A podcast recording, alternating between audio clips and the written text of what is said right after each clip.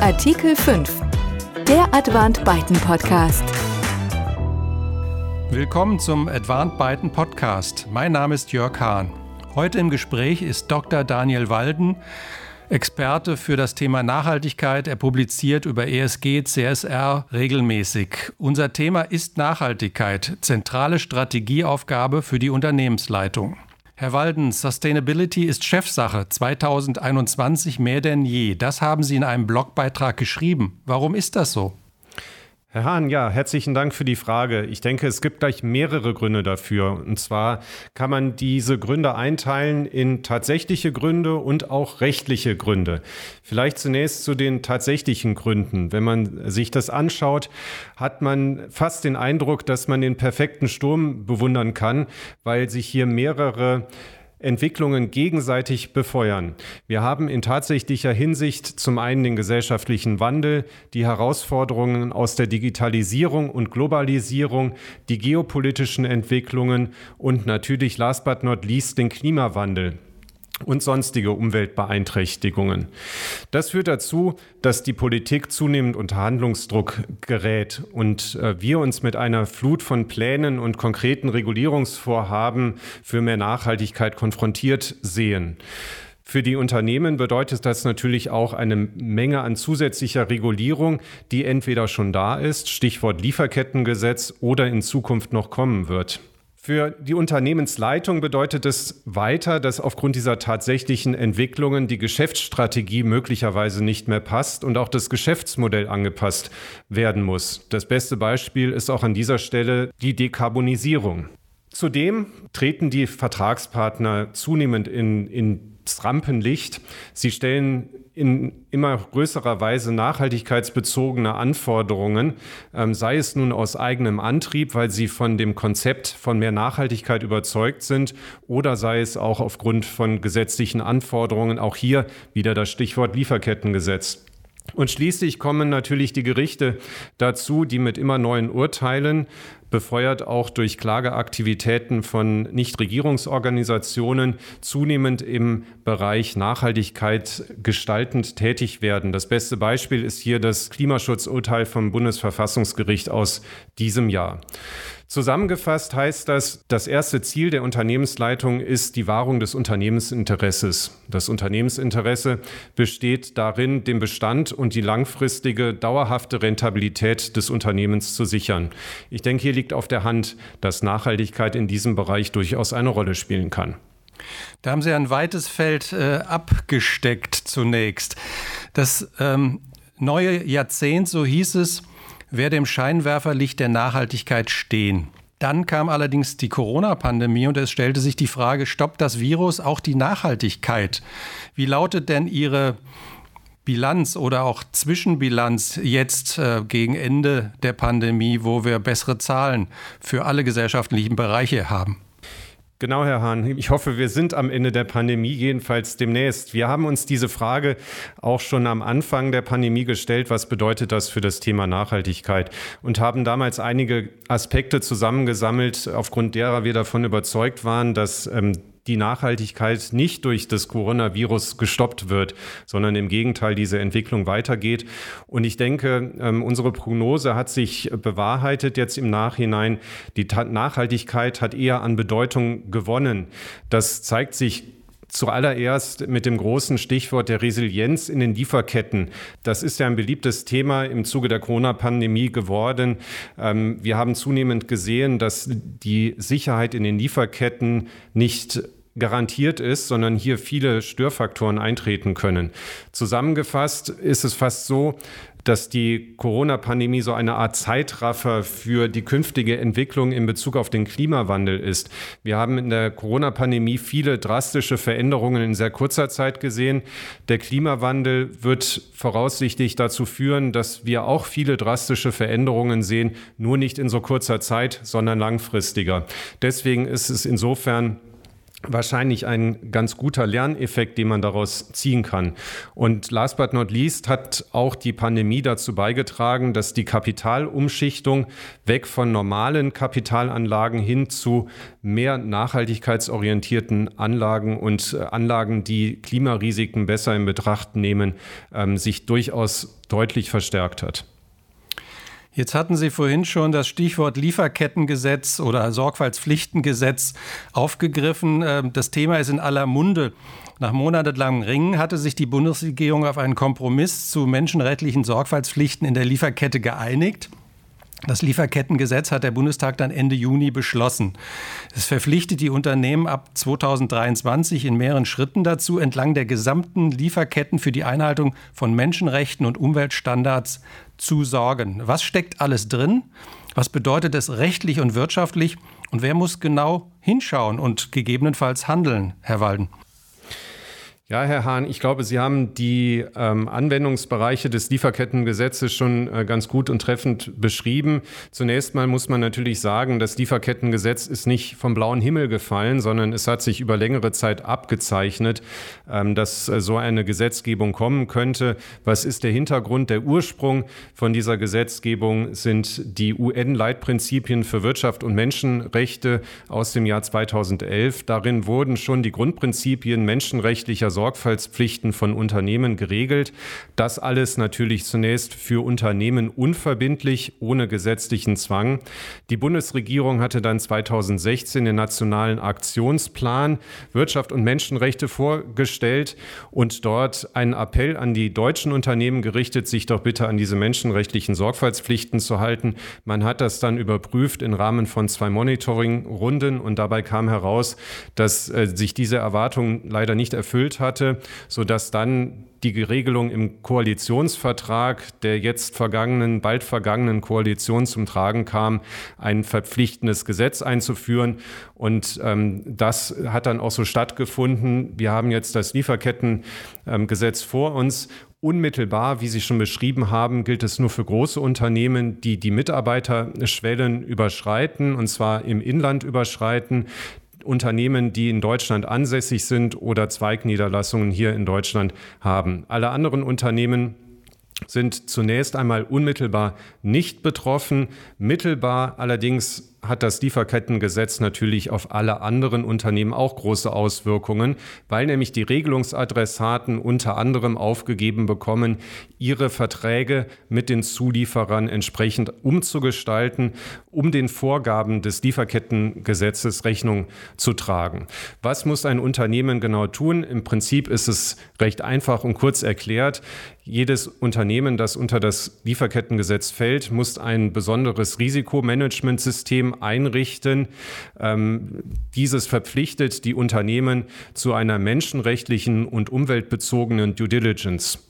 Das bedeutet also, dass sich jedes Unternehmen ganz individuell die menschenrechtsbezogenen und umweltbezogenen Risiken, die im eigenen Geschäftsbetrieb und in der eigenen Lieferkette auftreten, näher anschauen muss, die Risiken identifizieren, analysieren und bewerten muss. Nach diesem ersten Schritt schließt sich an die Überlegung, welches Konzept erarbeiten wir, welche Menschenrechtsstrategie erarbeiten wir, um die festgestellten Risiken zu minimieren und ähm, Menschenrechtsverletzungen zu verhindern oder abzustellen. Und in dem nächsten Schritt kommen wir zu weiteren Präventionsmaßnahmen, nämlich wie gerade schon erwähnt, der menschenrechtsorientierten Auswahl der Lieferanten und den entsprechenden Regelungen in den Zuliefererverträgen, die auf diese menschenrechtlichen Sorgfaltspflichten Rücksicht nehmen. Falls es zu Menschenrechtsverletzungen in der Lieferkette oder im eigenen Geschäftsbereich kommt, muss natürlich auch Abhilfe geschaffen werden, beziehungsweise, und das ist ein gutes Stichwort, müssen sich die Unternehmen, die hier Regelungsadressat sind, jedenfalls darum bemühen, diese Verletzungen bei den Zulieferern abzustellen. Es gibt hier also keine strikte Erfolgspflicht, sondern der Gesetzgeber nennt es eine Bemühenspflicht. Man muss sich darum bemühen, in dem Rahmen seiner eigenen Möglichkeiten, das heißt seines eigenen Einflussvermögens und auch unter Berücksichtigung des eigenen Verursachungsbeitrags dafür zu sorgen, dass die Menschenrechtsverletzungen abgestellt werden. Der Gesetzgeber sagt hier auch ganz ausdrücklich, es wird nichts Unmögliches von den Unternehmen verlangt. Das ist also eine Ausprägung des allgemeinen Rechtsprinzips. Was bezweckt der Gesetzgeber mit dem Gesetz? Die Unternehmen sollen ihrer Verantwortung in Bezug auf die Achtung der international anerkannten Menschenrechte besser nachkommen. Jetzt ist ein deutsches Gesetz das eine, ähm, aber auf der anderen Seite haben wir bestehende und auch geplante regulatorische Maßnahmen der EU-Kommission zur Nachhaltigkeit. Ähm, Stichworte sind ja Sustainable Finance, Sustainable Corporate Governance und vor allen Dingen European Green Deal. Ähm, was hat es damit auf sich für Unternehmen? Ja, die Europäische Kommission hat sich schon seit einigen Jahren jetzt als maßgeblicher Treiber für mehr Nachhaltigkeit dargestellt. Das hat schon begonnen mit dem Aktionsplan Sustainable Finance aus dem Jahr 2018 und mit der Übernahme der Kommissionspräsidentschaft durch Frau von der Leyen ähm, hat natürlich der European Green Deal stark an Bedeutung gewonnen und ist das Leitprogramm für die Tätigkeiten der EU-Kommission im Bereich der Nachhaltigkeit. Worauf zielt der Green Deal ab? Die Erkenntnis ist schlicht und ergreifend, dass die ganzen Veränderungen, die wir eingangs besprochen haben, seien es nun die auf geopolitischer Ebene, im Bereich der Nachhaltigkeit, im Bereich der gesellschaftlichen Veränderung, einen erheblichen Kapitalbedarf generieren, um die Wirtschaft entsprechend anzupassen. Und das große Ziel der EU-Kommission ist, da sie es selber nicht alleine zahlen kann, diesen Kapitalbedarf auch aus privaten Investitionen zu decken. Und das ist genau der Hintergrund aller Sustainable Finance Maßnahmen, nämlich Cash Cashflows in diese nachhaltigen Investitionen umleiten, Nachhaltigkeitsaspekte transparenter für die Investoren machen und zusätzlich natürlich auch sicherzustellen, dass Nachhaltigkeitsrisiken von den Unternehmen und insbesondere auch von den Finanzinstituten in ihrem Risikomanagement angemessen berücksichtigt werden. Dies beschreibt Ganz kurz den Bereich des Sustainable Finance und einen anderen Bereich, den sich die EU-Kommission auf die Fahnen geschrieben hat, betrifft in der Tat die Sustainable Corporate Governance. Was verbirgt sich dahinter? Das sind zum einen Pläne der EU-Kommission für ein europäisches Lieferkettengesetz, also praktisch der europäische Bruder des nationalen Lieferkettengesetzes, was wir gerade eben besprochen haben. Und zusätzlich plant die EU-Kommission auch, die Vorschriften für die Unternehmensleitung deutlicher und konkreter zu fassen, was die Berücksichtigung von Nachhaltigkeitsaspekten anbelangt. Wir haben so eine Gesetzgebung schon im Vereinigten Königreich und die Idee ist hier der EU-Kommission durchaus kritisiert ähm, von vielen Seiten, die ähm, allgemeinen Anforderungen an die Unternehmensleitung, wie wir sie zum Beispiel in Paragraph 93 Aktiengesetz finden, durch zusätzliche konkrete Nachhaltigkeitspflichten zu ergänzen. Im Frühjahr hat ja, Sie haben es schon erwähnt, das Bundesverfassungsgericht mitgeteilt, dass die Verfassungsbeschwerden gegen das deutsche Klimaschutzgesetz aus dem Jahr 2019 teilweise erfolgreich waren. Und als Folge hat die Bundesregierung nach der Bundesverfassungsgerichtsentscheidung in Rekordzeit einen Entwurf zur Änderung des deutschen Klimaschutzgesetzes vorgelegt. Das Änderungsgesetz wurde noch vor der Sommerpause verabschiedet. Was bedeutet das nun für die Wirtschaft? Ja, man sieht hier zunächst mal, unter welchem Handlungsdruck die Politik steht, mittlerweile, wie eingangs schon erläutert. Auch durch das Gerichtsurteil des Bundesverfassungsgerichtsgesetzes und natürlich die gesellschaftspolitische Bedeutung des, des Klimawandels und der Maßnahmen im Kampf gegen den Klimawandel sah sich hier die jetzt zu Ende gehende Große Koalition offensichtlich dazu veranlasst, sehr, sehr schnell tätig zu werden. Was das für die Wirtschaft bedeutet, ist leider noch nicht ganz konkret, denn die Änderung des Klimaschutzgesetzes beinhaltet zunächst nur, dass man die Emissionsreduktionsziele verschärft hat. Was aber unklar geblieben ist, auf welche Weise man konkret diese neuen Emissionsreduktionsziele erreichen möchte. Und an dieser Stelle besteht noch sehr viel Ungewissheit. Der Sustainable Finance Beirat der Bundesregierung hat in seinem Bericht Shifting the Trillions, übrigens ein, ein sehr lautmalerischer ähm, Titel für diesen Bericht, weil er deutlich zum Ausdruck bringt, wie viel Kapital hier erforderlich ist für die Transformation der Wirtschaft. In diesem Bericht hat der Sustainable Finance Beirat ganz klar favorisiert, dass externe Kosten internalisiert werden müssen. Und als Beispiele hat er dazu angeführt, zum zum einen das Lieferkettengesetz und zum anderen das Thema CO2-Bepreisung. Welchen Weg die Politik und insbesondere die neue Bundesregierung hier einschlägt, ist derzeit noch völlig offen. Das bleibt also abzuwarten. Es gibt aber noch einen weiteren Punkt, den die Unternehmen an dieser Stelle berücksichtigen müssen. Das Bundesverfassungsgerichtsurteil beschäftigt sich ja zunächst mit der Schutzpflicht des Staates in Bezug auf die Grundrechte der Bürger. Das Bundesverfassungsgericht hat hier gesagt, dass durch den Klimawandel potenziell nahezu jedes Grundrecht beeinträchtigt werden könnte und leitet daraus diese Schutzpflicht des Staates ab. Was heißt es nun für die Unternehmen? Das ist völlig offen. Wir sehen aktuell, dass Nichtregierungsorganisationen beginnen, hier auch Klagen gegen Unternehmen einzureichen. Jüngst hat die Deutsche Umwelthilfe Klagen gegen Mercedes und BMW eingereicht, aufgrund derer sie erreichen möchten, dass ähm, diese Automobilkonzerne ab dem Jahr 2030 keine äh, Autos mit Verbrennungsmotoren mehr verkaufen dürfen. Dafür gibt es keine einschlägige Rechtsprechung. Man darf gespannt sein, wie sich die Gerichte dazu äußern werden. Jetzt haben Sie mit den Klimaklagen ja schon ein äh, weiteres Stichwort eingebracht. Aber Klimakrise, Digitalisierung und Globalisierung sind ja auch Treiber einer grundlegenden Transformation. Darüber besteht kaum Dissens. Was bedeutet das aber konkret für Produktionsweisen, Lieferketten und Geschäftsmodelle der Zukunft? Was müssen verantwortliche Unternehmen wissen und vor allen Dingen auch befolgen? Ja, ich glaube, die Antwort ist hier ganz einfach. Herausfinden, wie diese Entwicklungen sich auf das konkrete Unternehmen eigentlich auswirken werden und was getan werden kann, um den langfristigen Bestand und die dauerhafte Rentabilität des Unternehmens zu sichern. Das ist das, was ich vorhin mit dem Unternehmensinteresse beschrieben habe. Und die Geschäftsleitung ist ja genau diesem Unternehmensinteresse verpflichtet. Es gibt, Herr Walden, eine ganze Reihe von äh, aktuellen Studien zu unserem heutigen Thema und eine Studie äh, zu den Chancen des Green Deal hat ergeben, eine deutliche Mehrheit der fast 3000 befragten Unternehmen sieht Nachhaltigkeit als notwendig für die Zukunftsfähigkeit und als Chance für Wachstum und Wettbewerbsfähigkeit. Ungeachtet der hohen Relevanz des Themas verfolgt jedoch nur ein gutes Drittel der Unternehmen bereits eine konkrete Nachhaltigkeitsstrategie. Bei einem weiteren Drittel ist sie in Planung. Was läuft denn da noch nicht gut? Ich glaube, wir haben es hier mit einem noch sehr jungen Thema zu tun. Das Thema Nachhaltigkeit ist eigentlich erst in den letzten Jahren deutlich herangewachsen, auch nicht zuletzt wahrscheinlich durch die Fridays for Future Bewegung, ähm, durch andere gesellschaftliche Erkenntnisprozesse und die Übersetzung der Bedeutung des Themas Nachhaltigkeit in rechtliche Dimensionen hinkt da noch ein ganzes Stück hinterher. Ich glaube daher, dass die Erkenntnis dass die Berücksichtigung von Nachhaltigkeitsaspekten durchaus auch aufgrund der Leitungspflichten der Unternehmensleitung gefordert ist oder angebracht ist, ist noch nicht ganz durchgesickert. Und deswegen ist es wichtig, darüber zu sprechen und äh, die, diese Bedeutung weiter bekannt zu machen.